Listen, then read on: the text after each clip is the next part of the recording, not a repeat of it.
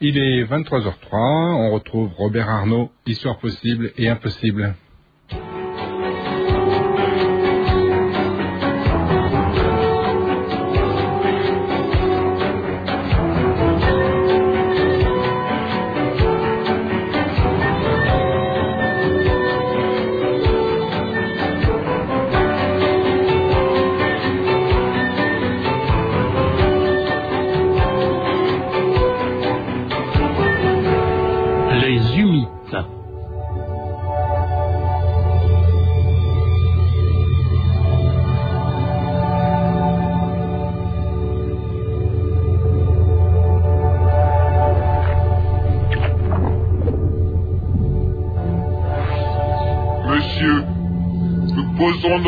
Sur votre noble poitrine.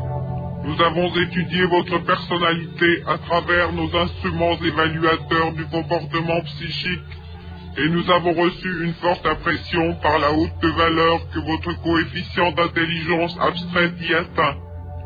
Nous pouvons vous affirmer sans aucune erreur que vous êtes parmi les hommes les mieux doués à Oya Aga, la planète Terre. Nous vous supplions de ne pas croire que nous essayons de vous flatter mais nous voulons tout au contraire vous encourager à continuer vos études spéculatives sur la logique formelle qui, vous l'avez deviné, constitue la clé pour la compréhension du cosmos. Lorsqu'un matin d'automne vous recevez une lettre comme celle-là dans votre boîte aux lettres et qu'elle est signée par des extraterrestres, la journée commence bien. Bien sûr, vous haussez les épaules et vous jetez le papier. C'est ce que n'a pas fait Jean-Pierre Petit. Et il a bien fait. Jean-Pierre Petit est astrophysicien. Ancien directeur de recherche au CNRS, spécialiste de cosmologie théorique et de propulsion électromagnétique. Mais dans la grande famille scientifique, il passe aussi pour un chercheur, disons, non conformiste, non standard, un peu à part, aux idées interplanétaires. C'est donc lui qui va nous guider ce soir, puisqu'il s'est trouvé impliqué dans l'histoire que nous allons évoquer.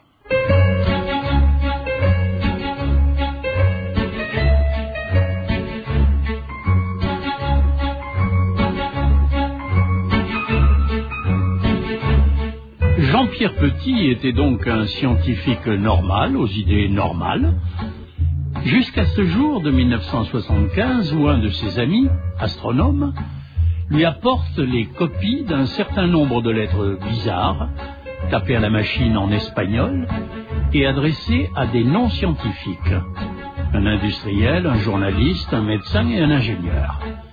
Ces lettres étaient des textes humides envoyés par une population inconnue extraterrestre.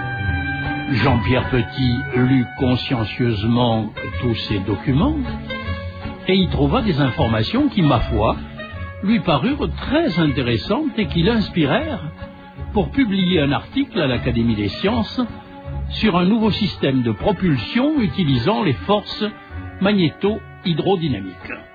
Puis, il échafauda une théorie de cosmologie théorique montrant qu'on devait envisager non pas un univers, mais deux cosmos jumeaux possédant des flèches du temps inverses. Et en les examinant, Jean-Pierre Petit s'aperçut que ces textes d'extraterrestres pouvaient être une fantastique source de réflexion. Mais y croyait-il ou pas? N'essayez pas de me faire dire si je crois ou si je ne crois pas. Ah, mais je n'essaie pas. Ce que je veux dire, c'est est-ce que ça fonctionne ou pas mm. Nous avons gardé pendant 25 ans cette optique de la fonctionnalité. C'est-à-dire que la, la, bonne question, c'est pas est-ce que vous croyez, c'est est-ce que vous avez perdu votre temps ou pas? La réponse est non. Nous n'avons pas perdu notre temps. Nous entendons quelque chose qui était extrêmement stimulant. Alors qu'est-ce qui s'est passé? Ça, je peux vous le raconter parce que je crois que c'est la première fois que je dis ça dans un média. Donc en 75, j'ai ces premiers textes. Dès que j'ai eu ça, j'ai dit euh, aux collègues euh, astronomes qui m'avaient donné ça, il faut remonter aux sources. Donc on est en Espagne. Donc on a eu, on a remonté un peu ce fil conducteur. Mais c'est du, vous savez, euh, c'est un tiers Spielberg, un tiers Einstein et un tiers Max Brothers. Et les trois sont absolument indissociables. Donc on s'est amusé comme des fous pendant, pendant 25 ans, il n'y a pas de problème. Quoi. Alors on a ramené euh, des feuilles de plus en plus intrigantes, de plus en plus stimulantes. Et en 77, moi j'ai sorti un article à l'Académie des sciences qui a été présenté par André Lichtenowitz, qui était mathématicien, qui était un type qui laisse une histoire, qui laisse son nom dans l'histoire des maths. Et il a présenté ce travail, et ça s'appelle Univers éventuomorphe avec temps opposé. Donc j'ai publié ça avec l'émission 77, c'est passé complètement inaperçu. Et à l'époque, ce que je peux vous dire, c'est que j'ignorais totalement que Sakharov avait fait aussi, aussi travailler dans, dans cet ordre d'idée. Donc vous étiez, vous étiez dans une démarche parallèle et, simultanée, concomitante ben, Disons que j'ai découvert après que Sakharov avait euh, une idée semblable. Et euh, je pense qu'en 77, lorsque j'ai fait ce travail, et ce travail est accessible, parce qu'on peut chercher dans les archives et trouver ce travail-là, ma conviction été faite que ce travail donnait des idées de très haut niveau. Et je le prouvais. Parce que prouver que les choses sont fécondes, c'est en faire quelque chose. Et vous avez, vous avez une chose, par exemple, actuellement, je crois qu'il faut bien le dire, c'est que dans ce monde qu'on appelle le monde ufologique, il est totalement fécond. Vous avez des gens qui palabrent, qui racontent des âneries, qui publient des bouquins qui sont des, collections d'âneries. Euh, moi, je, je dis simplement, si vous avez des choses solides à faire, ça doit se concrétiser par des publications scientifiques costauds. Vous devez pouvoir affronter des gens, des colloques, publier ça dans les grandes revues. Et vous n'avez pas un seul ufologue qui fait une chose pareille. Donc l'ufologie, c'est une discipline qui est inexistante.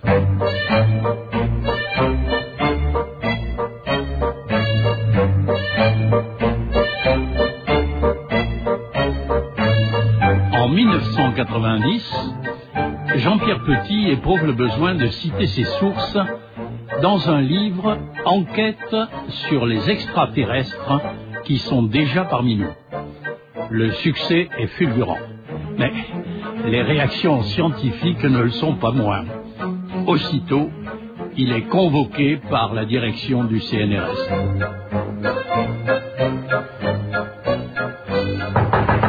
Entrez.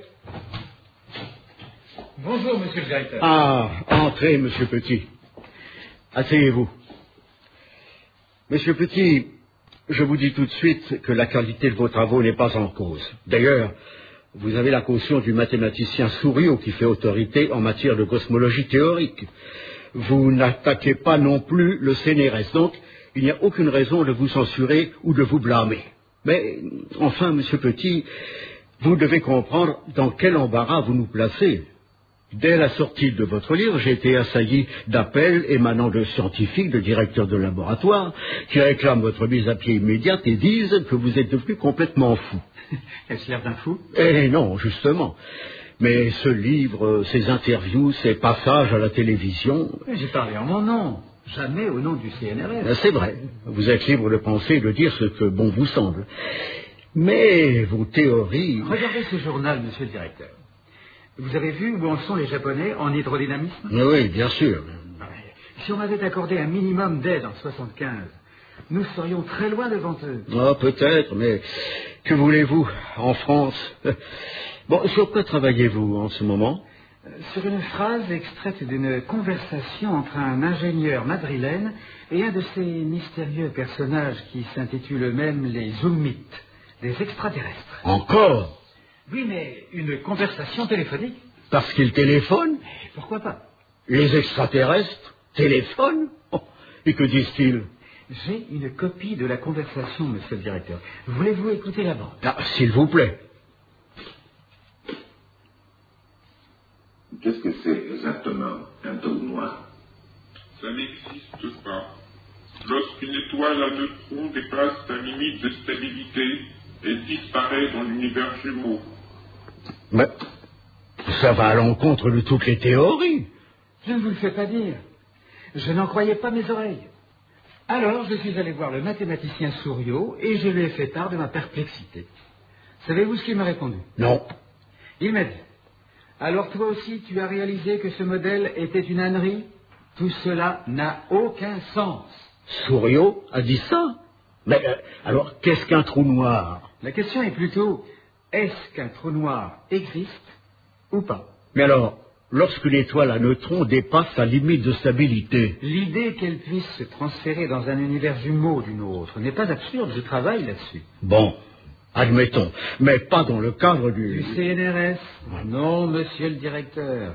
Pourtant, je pense qu'il n'existe dans les statuts du CNRS aucun texte interdisant à un chercheur de travailler sur des documents extraterrestres ou prétendus tels.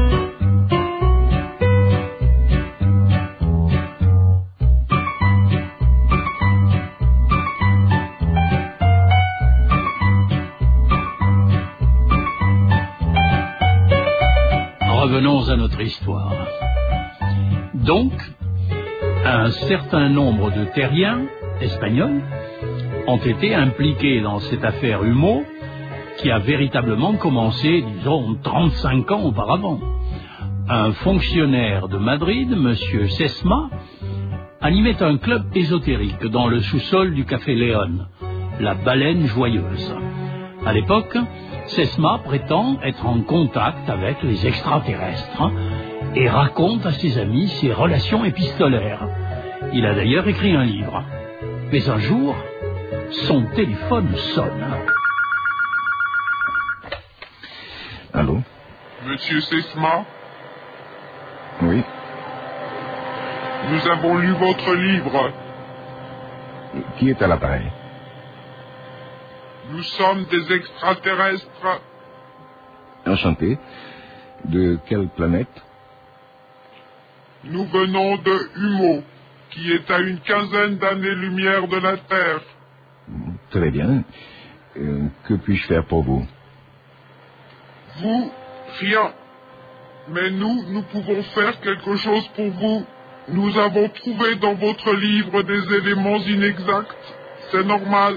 Vous dites certaines choses qu'un habitant de la Terre n'est pas censé connaître.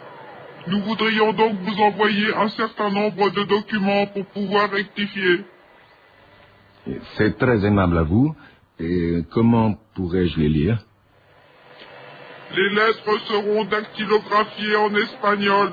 Elles porteront en en-tête invariable U M M O A E E L E W E.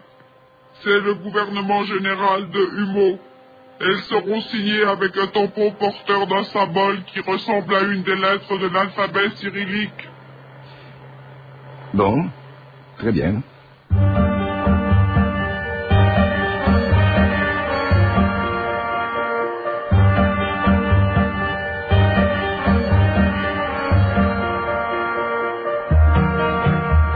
D'autres personnalités espagnoles avaient reçu des messages et notamment Antonio Rivera. Il avait par exemple dans sa correspondance un document exceptionnel où les extraterrestres, les humites, racontaient leur premier séjour sur la Terre. Ce document était très précis. Date de l'atterrissage 28 mars 1950, lieu un point situé à 13 km de Digne et à 8 km de Lajavie. Cet endroit précis, les extraterrestres avaient immédiatement creusé une grotte dans laquelle ils s'étaient cachés pendant deux ans. Il fallait retrouver ce lieu. Alors, Claude Poher, ingénieur au Centre national d'études spatiales de Toulouse et directeur à l'époque du département des fusées sondes, avait créé le GEPAN, un organisme chargé de recueillir toutes les données concernant les objets non identifiés et les affaires extraterrestres. Claude Poher était allé faire un tour dans le secteur présumé de Digne et n'avait rien trouvé. Jean-Pierre Petit repart à l'assaut avec un de ses amis, Jean-Jacques, éducateur à la DAS de Digne. Et ensemble, ils montent dans les Basses-Alpes. C'est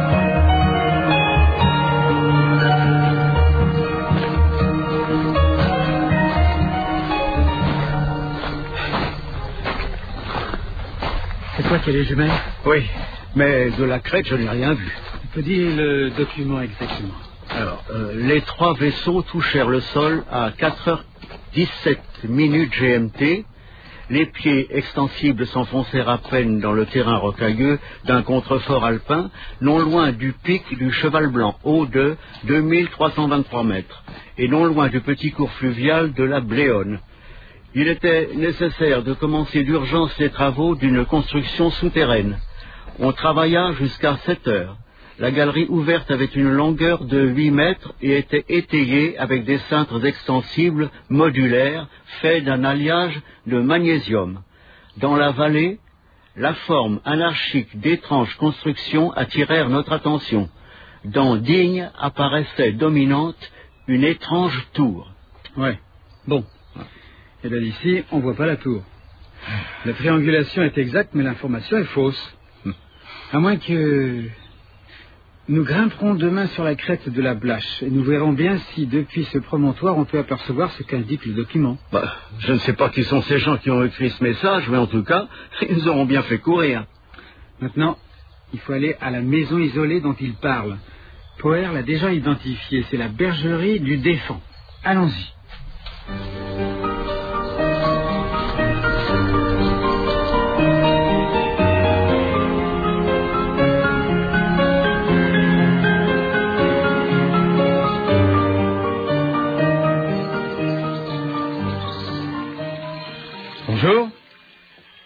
Messieurs. Eh, c'est calme, hein, par ici Eh ben oui. Oh, on peut dire que c'est calme. Eh, Vous ne voyez pas grand monde Mais euh, oui, je vois personne.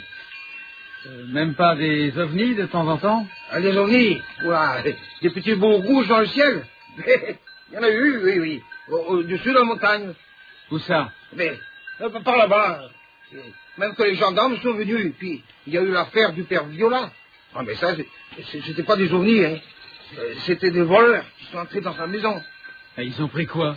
Ouais, euh, enfin, je me rappelle plus. Bah, ils n'ont pas pris des, des pièces d'identité? Ah, bah, mais si, justement, justement, des Euh, pièces d'identité. Oui, des clés? Oui, oui. Oui, un, ré- un réveil Ah bah oui, au bon ça. cerveau. oui. Oui. Et puis des ampoules électriques. Mais di- dites-moi, co- comment, comment vous savez ça? Et, et le compteur électrique. Vous êtes euh, la police ou bien? Non, non, non, non. Mais nous faisons une enquête sur les voleurs. Euh, pe- Personne ne les a vus. hein. Euh, ils ont endormi les deux propriétaires avec une drogue, je sais pas, euh, enfin bon. Puis aussi une paire de chaussures qu'ils ont fauché à un poste de radio, un quinquier du salon. Et c'est exactement ce que dit le document. Vous les avez passés, Euh, qui? Les voleurs? Non, ils sont sûrement loin. Oh, oh, ben, je les aurai bien un jour. Ils reviendront. Ah, on espère bien.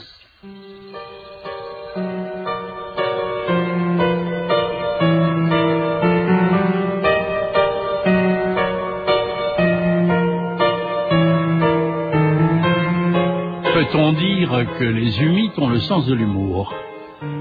Dans leur cambriolage, qui est comme un inventaire à l'après-vert, ils ont emporté un morceau de papier récupéré dans les latrines.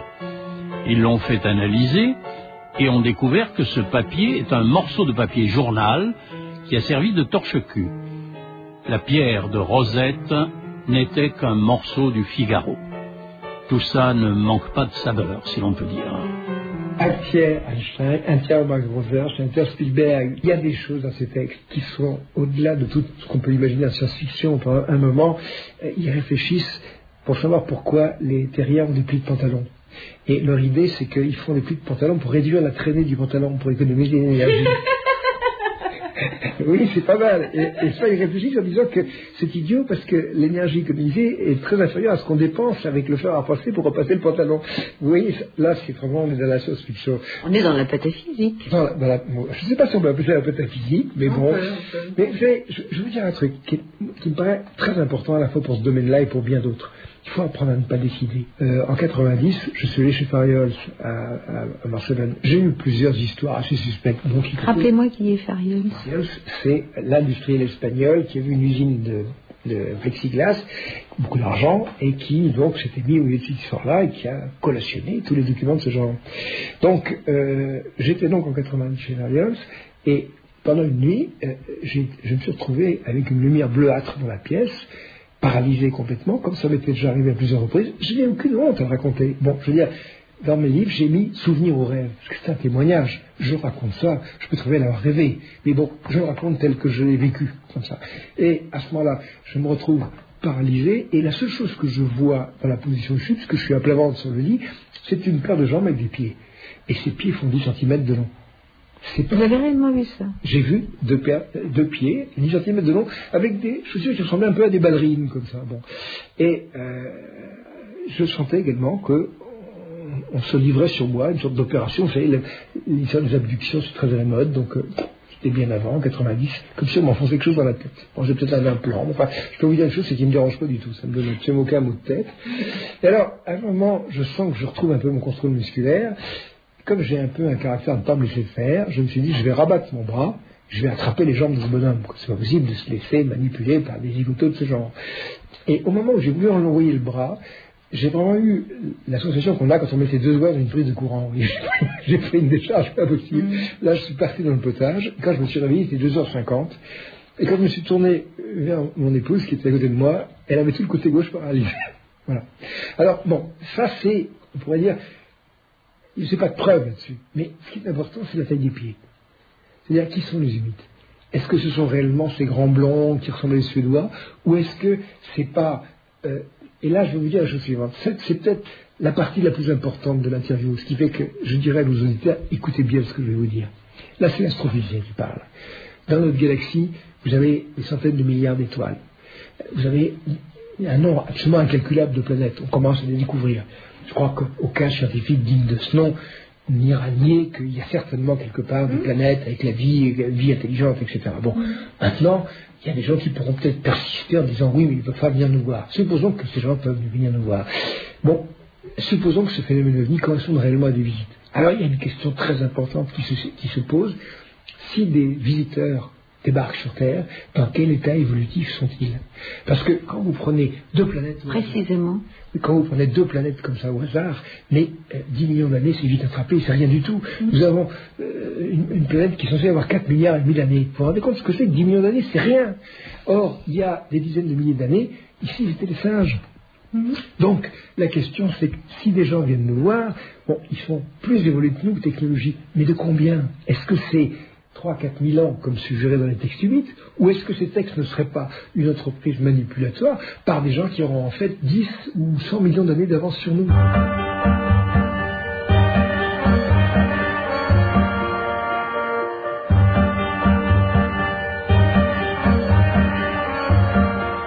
À Madrid, à la baleine joyeuse, les réunions se poursuivent. Et Ribera fait entendre les communications téléphoniques qu'il reçoit. Bien, écoutez ça. La descente des vaisseaux venant de Humo se réalisera entre le 30 mai 1967 à 21h20 GMT et le 3 juin 1967 à 23h GMT.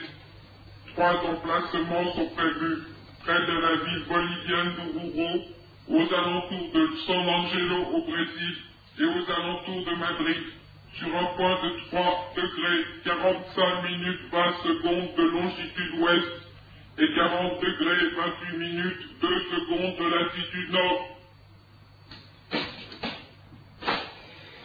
Attendez, attendez. Euh, 28 minutes, 2 secondes. C'est exactement à San José Valderas. Faut prévenir les carabiniers. Non, non, non, non, non. Les Zoumites ne viendraient pas. Non, au contraire, il ne faut rien dire et y aller, nous, en nous cachant. Et messieurs, n'oubliez pas vos appareils de photos.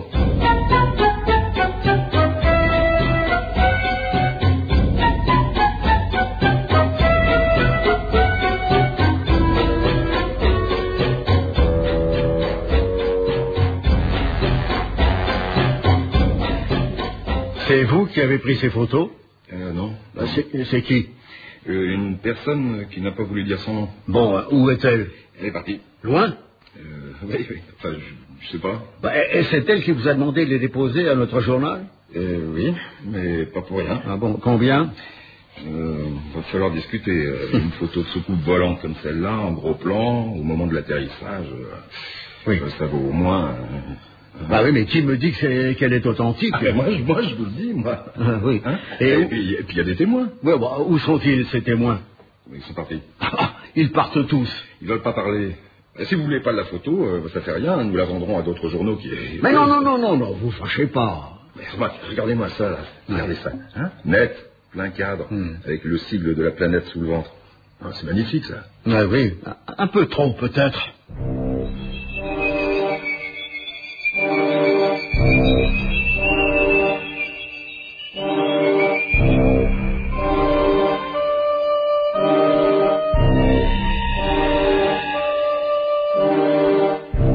L'enquête révélera que ces photos sont des faux, des maquettes suspendues par des fils invisibles, Une supercherie, quoi.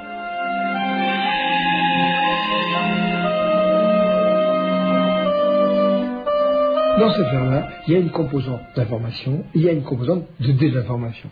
Par exemple, les photographies qui ont été prises à Saint-José de Valderas, on ne sait pas qui les a prises. C'était une pellicule qui était déposée à un journal, et à ce moment-là, bon, ben, ça fait un peu la une des journaux. Et qui était flou en plus. Euh, oui, mais c'est après, lorsqu'on a, euh, on a fait une analyse au microphone Internet digitalisé, qu'on a vu le fil qui tenait une maquette. Et après, une lettre est arrivée en disant Nous avons fait un faux, histoire de brouiller les cartes. Donc, on est dans une espèce de système, et c'est là que, si vous voulez, bon, j'évoque euh, le livre que j'ai sorti en 2004 chez Ben Michel qui s'appelle L'année du contact, justement pour dans l'indécidable. Euh, il y a une espèce de manipulation avec information, des informations, on ne sait pas ce qu'on a au bout du fil, on a une sorte de canne à pêche qui bouge. Et c'est ça qui est excitant. C'est ça qui est difficile. Est-ce que c'est un poisson, est-ce que c'est pas un poisson, etc. Il faut avoir un solide sens de l'humour là-dedans pour, pour arriver à résister à toute cette histoire. Et dans- là-dedans, bon, ben, euh, on, est, on est dans le vrai faux. C'est-à-dire que, et ce qui fait que la seule solution pour ne pas se retrouver les mains vides 25 ans après, c'est la science. Y a- on dit, ben voilà, j'ai baigné dans cette histoire, et je baigne toujours dans cette histoire, parce que je ne croyais pas que ce soit terminé, ça va continuer de plus belle. Et, et le résultat, c'est est-ce que c'est fécond? Et à la limite, qui a écrit ces textes? Je m'en fous, ça m'est égal. Le problème, c'est que ça marche. Le problème, c'est qu'on a des travaux à publier qui sont encore plus percutants, encore plus intéressants, qui sont fabuleux. Actuellement, vous n'êtes pas sans savoir que la science connaît une crise considérable, que l'astrophysique part complètement en miettes, que la cosmologie c'est une catastrophe, le Big Bang on ne sait plus où on en est. hein, euh, bon, j'ai été le premier en 86 à publier un Modern Physics Letters des trois articles sur un modèle de vitesse de, de cosmos et vitesse de lumière variable. Bon, maintenant vous voyez que ça devient à la mode, c'est curieux. On a ça un peu dans toute leur vue, quoi. Et vous trouvez ça dans ces écrits, et on trouve ça dans les textes humides, comme par hasard.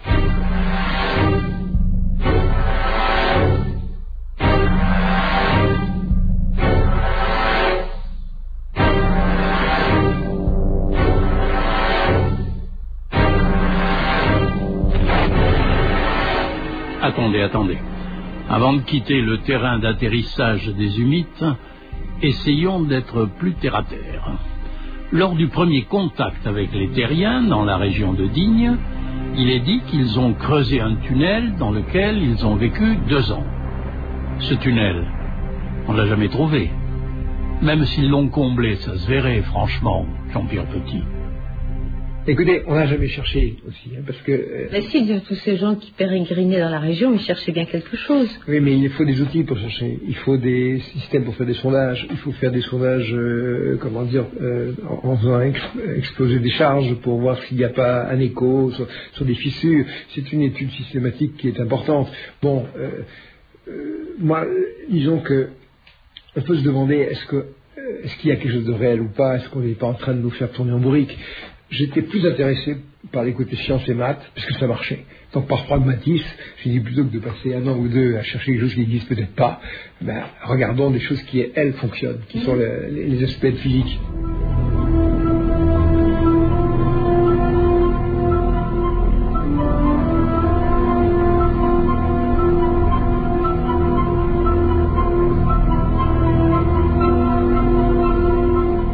En 1968, un nommé Donis roule de nuit sur une route en direction de Madrid. Soudain, il aperçoit un engin discoïdal posé sur le bord de la route. Il arrête sa voiture. Près de l'engin, il y a un type vêtu d'une combinaison moulante. Bonsoir. Bonsoir. Vous êtes en panne? Non. J'arrive. D'où venez-vous? D'une autre planète. Ah ah. Vous avez pourtant une apparence tout à fait humaine. Parce que je suis un humain. Les habitants de la planète où je réside ont enlevé des terriens il y a longtemps. Et je suis un de leurs descendants. Ah. En somme, vous êtes euh, leur prisonnier. Et vous n'avez jamais songé à vous évader et à revenir sur la terre? Vous rigolez. Quand on voit ce qui se passe ici, ça donne plutôt envie de rester là-bas.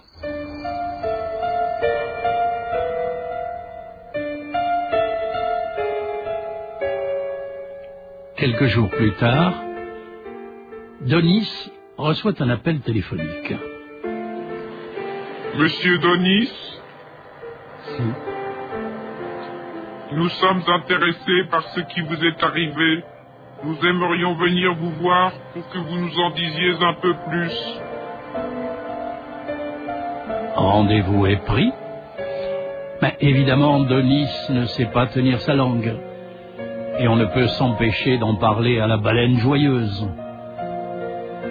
Il fait même entendre l'enregistrement téléphonique. C'est la voix qui nous appelle parfois. C'est un mythe. Vous avez rendez-vous avec eux? Si. Bien. Nous aimerions être présents lors de cette rencontre.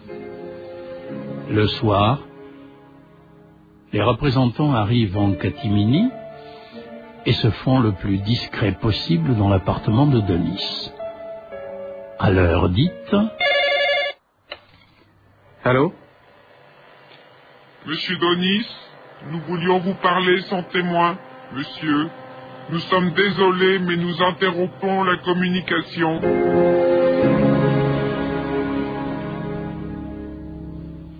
c'est raté. Qu'importe.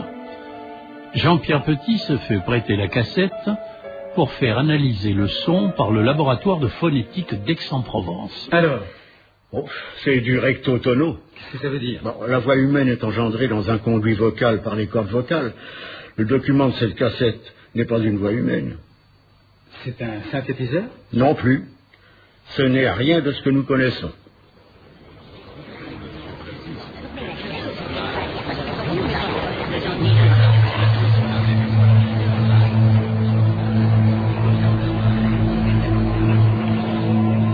Autour des années 89, les humites ne se contentent plus de messages écrits.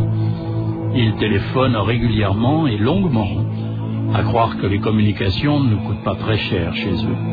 Ils acceptent tous les sujets de conversation. Un jour, un contacté leur demande comment s'est propagé le sida. Le virus a été créé par manipulation génétique dans un laboratoire américain du Minnesota. L'expérimentation a été faite au Zaïre. Le but était de tester des modèles de contamination pour des virus mutants.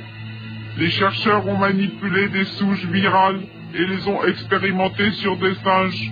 Malheureusement, les gardiens ont laissé échapper les singes. Des hommes ont été blessés au cours de la battue et la contagion est partie de là. Ce n'est peut-être pas la vérité, mais en sommes-nous si loin? Quoi qu'il en soit, vers 1989, les messages humides se multiplient. Les extraterrestres racontent comment ils vivent sur leur planète. En dépit de la grande ressemblance avec les terriens, l'humide moyen semble être assez balourd avec tout dans la tête. Il serait déconcerté par les acrobaties d'un jongleur ou par un spectacle de patins à glace.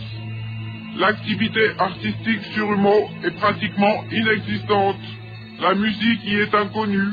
Par contre, comme l'olfaction y est un sens infiniment plus développé que chez vous, les habitants assistent à des concerts d'odeurs très appréciés.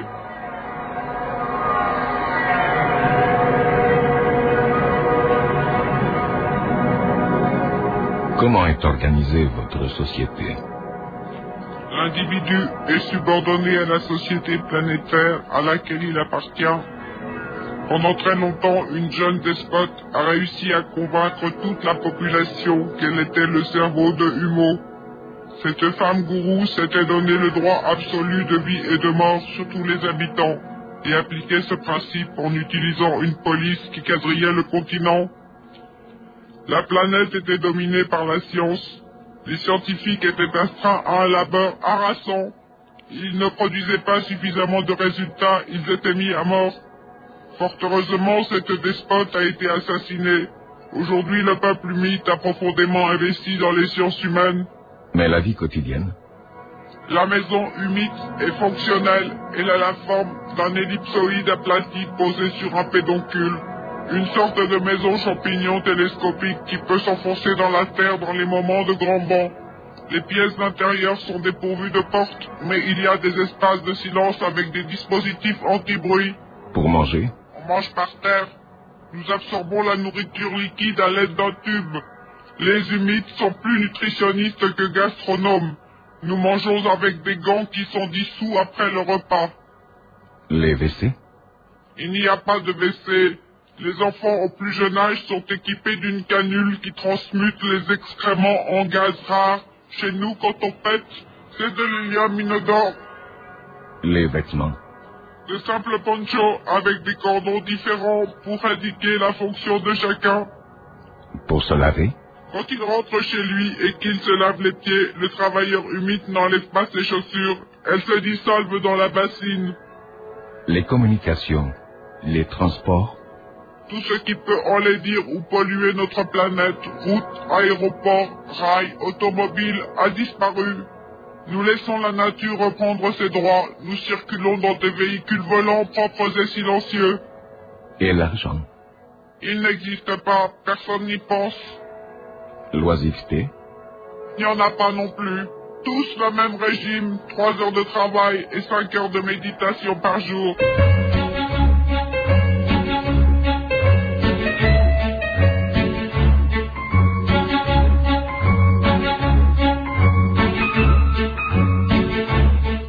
Une affaire aussi énorme, aussi mystérieuse que celle de Humeau, il y a ceux qui vivent cette aventure, plus ou moins innocemment, il y a ceux qui la jugent, plus ou moins sévèrement, et puis il y a ceux qui veulent absolument l'expliquer.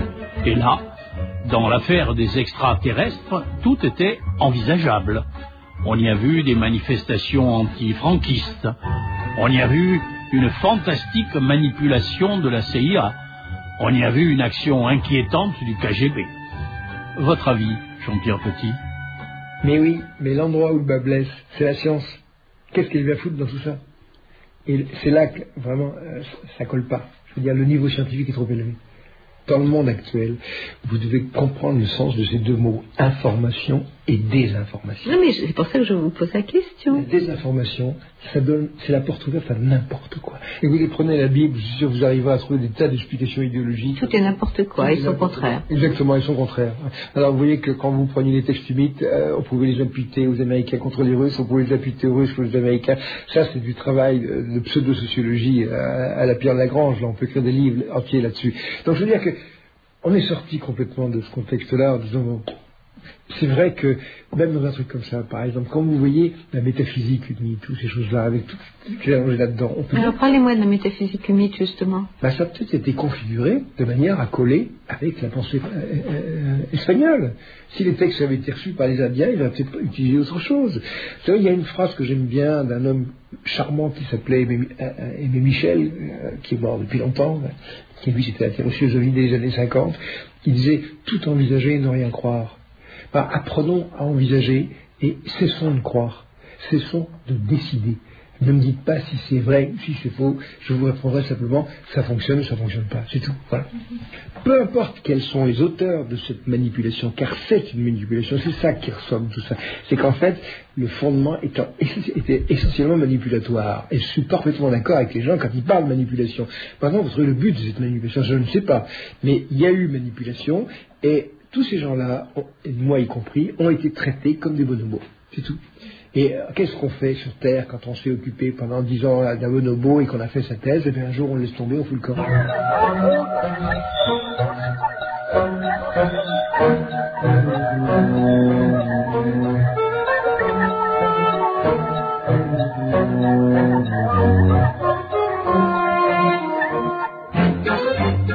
En 1992, Jean-Pierre Petit reçoit une lettre qui évoque les travaux qu'il est en train d'effectuer. Or, personne n'est au courant de ces travaux. Personne que son ordinateur. Et son ordinateur n'est connecté à aucun réseau. Comment donc quelqu'un a pu découvrir ce qu'il fait? Là, ça commence à devenir intéressant. Il faut que je me remette en contact avec Peña. Mais ce qui m'embête, c'est que Raphaël, le coup, il est trop bavard. Oui, mais les humides ont confiance en lui. Il lui téléphone régulièrement. Si tu contactes Peña sans le prévenir, il va te vexer. J'ai une idée. pour conserver une certaine confidentialité, regarde. C'est un petit ordinateur de poche. Mhm. Je l'ai configuré en y introduisant un programme de codage. Il nous permettra de communiquer pour les choses importantes. Et, et quel est ce codage? Tu as des jeunes dans ton foyer de la date. Alors, si je t'envoie une lettre où je dis voilà quelques problèmes de mathématiques pour les jeunes de ton foyer. Par exemple, 6,302x moins 0,782y plus 5,2390 entre parenthèses 3,765 moins y égale 0. Il te suffira de ne retenir que la séquence numérique, en oubliant tout le reste, les signes, les virgules et les lettres. et, et avec tout ça, qu'est-ce que je fais? Sur l'ordinateur, tu tapes simplement Run. Ah. Ça lance le programme. Hmm. La machine demande une clé numérique que nous aurons en commun. Tu la prendras par cœur. Hmm. Puis, tu rentreras la suite des nombres et l'ordinateur décodera le message qui s'affichera sur cette fenêtre. Ah, on est en plein film d'espionnage. Les humides nous écoutent.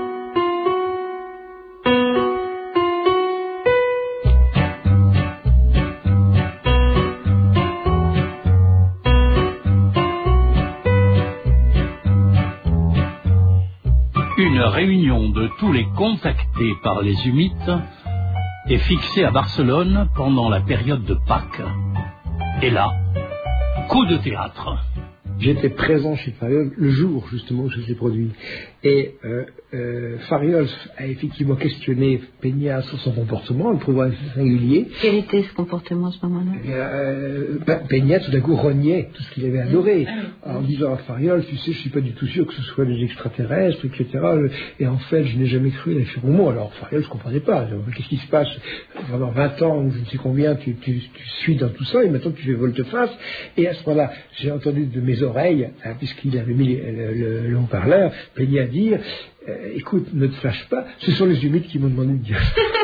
Oh, mais ça, c'est énorme. C'est énorme, c'est énorme. Voilà, c'est énorme. Mais en plus, Peña n'a pas les capacités intellectuelles de faire un truc comme ça. Mais il n'a même pas les moyens matériels. Il n'a même pas pu se payer les timbres. Quand on voit le volume d'un truc pareil. Et justement, ces, ces courriers qui étaient adressés de, de la planète entière, de Mongolie, de Cuba et de partout, est-ce qu'on a un peu élucidé l'origine de ces envois ou c'est resté comme ça en, en suspens?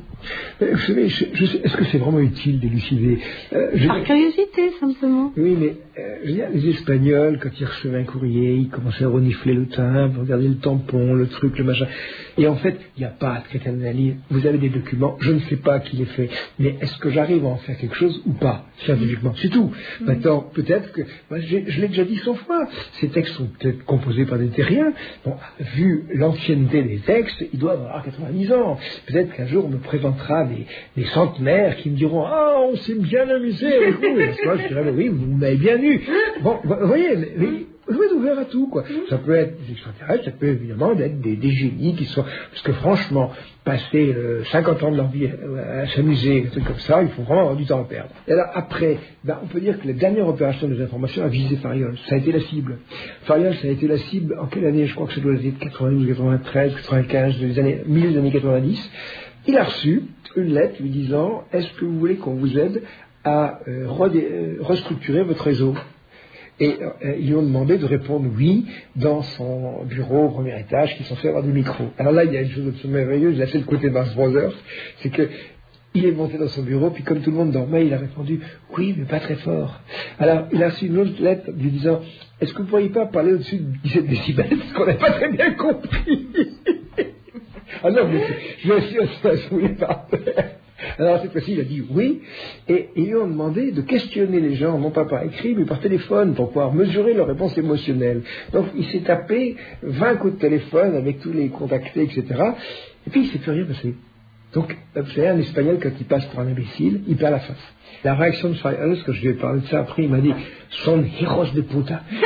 C'est pas mal, ça veut dire c'est des fils de pute. Oui, on avait compris. On avait compris. Bon, donc je veux dire que euh, voilà un gars qui a consacré 20 ou 25 ans de sa vie euh, de manière, euh, je veux dire, franc du collier, quoi. Il a, il a joué le jeu, il a, il a gardé quand même une certaine distance, et tout d'un coup, on le désinforme de façon brutale, quoi. C'est, c'est pas sympa. quoi. Et c'est là que je me dis que dans cette histoire-là, il n'y a pas de, connotation affective. Euh, les gens qui s'occupent du réseau français, ils sont là en train de dire nos amis les humides. Mais je ne sais pas si c'est nos amis. Je vais vous dire la chose suivante. Après 25 euh, ou 30 ans euh, où je me suis occupé de ce dossier OVNI, plus ça va, moins on comprend. Hein mais, vous n'avez plus d'éléments maintenant, vous ne recevez plus d'éléments, donc il n'y a plus rien à comprendre de ce côté-là. Mais ce que si on reçoit des éléments, on va sont tous les toits. Parce qu'on on dit, on dit que depuis 94, ils sont muets, quoi. Mais non, ils sont pas muets.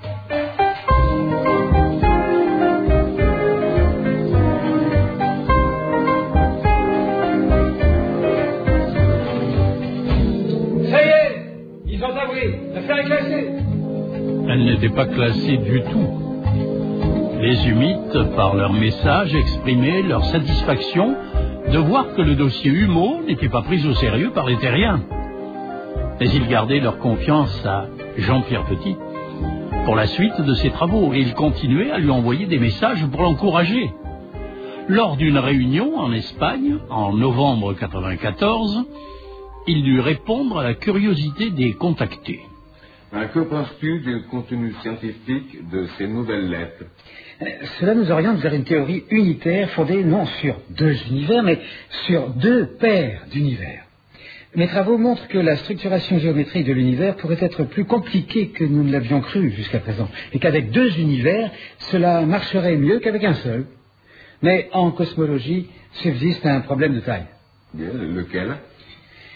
Eh, ne sait pas générer dans un même modèle, dans un même contexte géométrique, à la fois la gravitation et l'électromagnétisme. Si on savait le faire, on déboucherait sur ce que Einstein avait appelé une théorie des champs unifiés qu'il n'a jamais pu construire. Mais les humites t'ont donné dans ces textes des éléments permettant de construire cette théorie Ils suggèrent une nouvelle extension du contexte géométrique de la cosmologie. Ils prétendent que cela permet d'introduire les champs électriques et de comprendre leur signification. Je n'ai pas pu tirer autre chose. Mais il y a une lettre plus importante, peut-être. L'envoi des différents documents s'inscrit dans le cadre de la deuxième phase dite de préparation du programme général élaboré par le gouvernement de Humo. La réalisation de cette seconde phase est assurée par une intensification des survols, des atterrissages, l'intensification des contacts téléphoniques et l'exécution d'opérations de désinformation jugées indispensables. La troisième étape, dite de contact, a pour objet l'établissement du contact entre vos gouvernements et le nôtre et le développement programmé d'une évolution biculturelle de nos deux civilisations. Quel ton paternaliste. En somme, ça veut dire, ne bougez pas les enfants, on vous contactera si vous êtes sages. en gros, oui. S'ils ont des milliers d'années d'avance sur nous, c'est plutôt flatteur. Ça veut dire qu'ils nous croient prêts à aborder toutes leurs connaissances. Vous êtes dans l'erreur, mes enfants. Vos conceptions métaphysiques sont erronées. Prenez vos crayons, nous allons vous expliquer tout ça. Eh oui. Bon, alors, qu'est-ce qu'on fait? Bah, On attend. Et combien de temps? Dix jours, dix ans, dix siècles, des milliers d'années. On a bien attendu jusqu'à aujourd'hui. Moi, je retourne à mes calculs.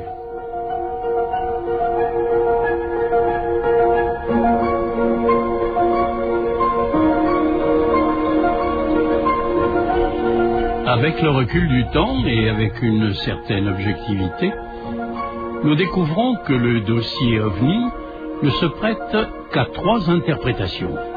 Premièrement, il s'agit de farces, d'hallucinations, d'interprétations erronées ou de phénomènes naturels. Deuxièmement, le phénomène OVNI est de nature transcendante. Les motivations des entités qui sont à la base des OVNI sont au-delà de notre compréhension. Troisièmement, le phénomène ovni correspond à des incursions d'ethnie extraterrestres, utilisant des engins capables de se déplacer d'une étoile à l'autre. Le dossier HUMO s'inscrit alors dans la troisième hypothèse, puisque les humites peuvent arriver chez nous en six mois.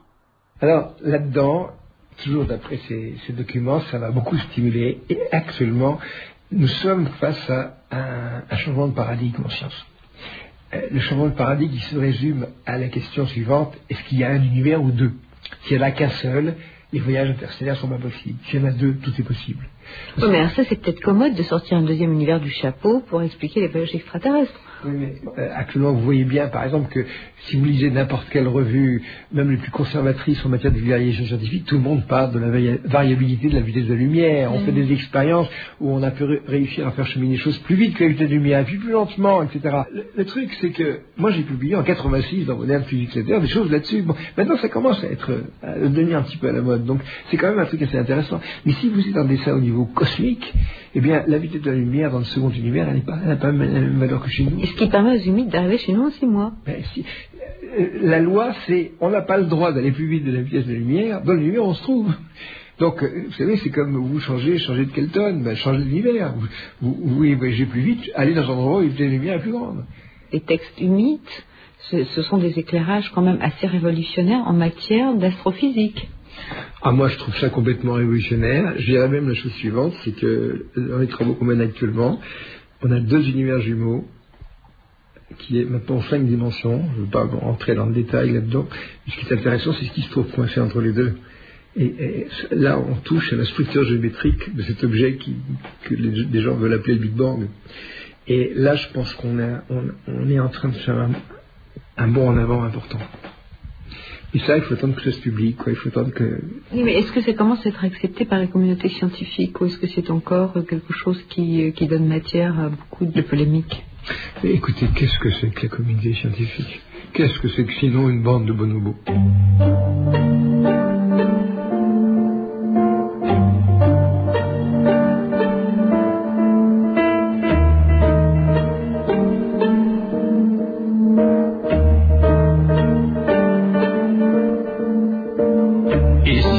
Vaste canular avait été conçu par de véritables extraterrestres pour nous faire croire que nous avons à notre portée des voisins presque humains Ah, ah, ça n'est pas exclure.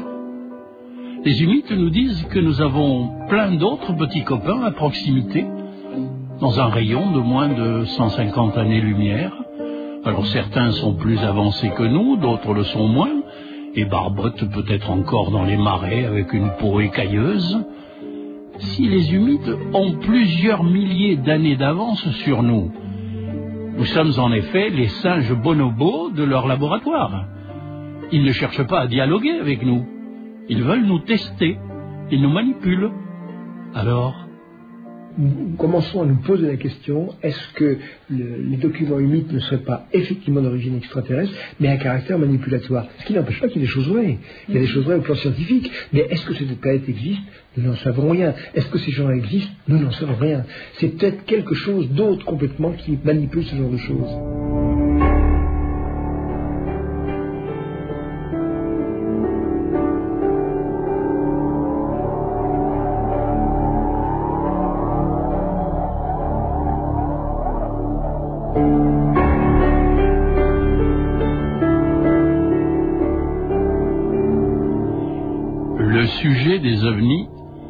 Relève-t-il des sciences dures, des sciences humaines ou de la science-fiction?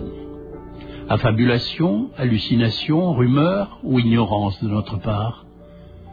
Le sujet fait-il l'objet de débats médiatiques sérieux?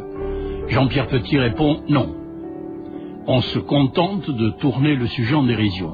Le Centre national d'études spatiales, le CNRS, le GEPAN, le CEPRA, sont-ils des entités indépendantes pouvant aborder le sujet en toute sérénité Jean-Pierre Petit répond non. Ce sont pourtant des organismes financés par les contribuables et devant répondre à l'aspiration légitime du citoyen de voir nos connaissances scientifiques s'accroître. Alors, alors, euh, rien. Après tout, humo en espagnol veut dire fumer. Voilà, c'est fini. Bonsoir.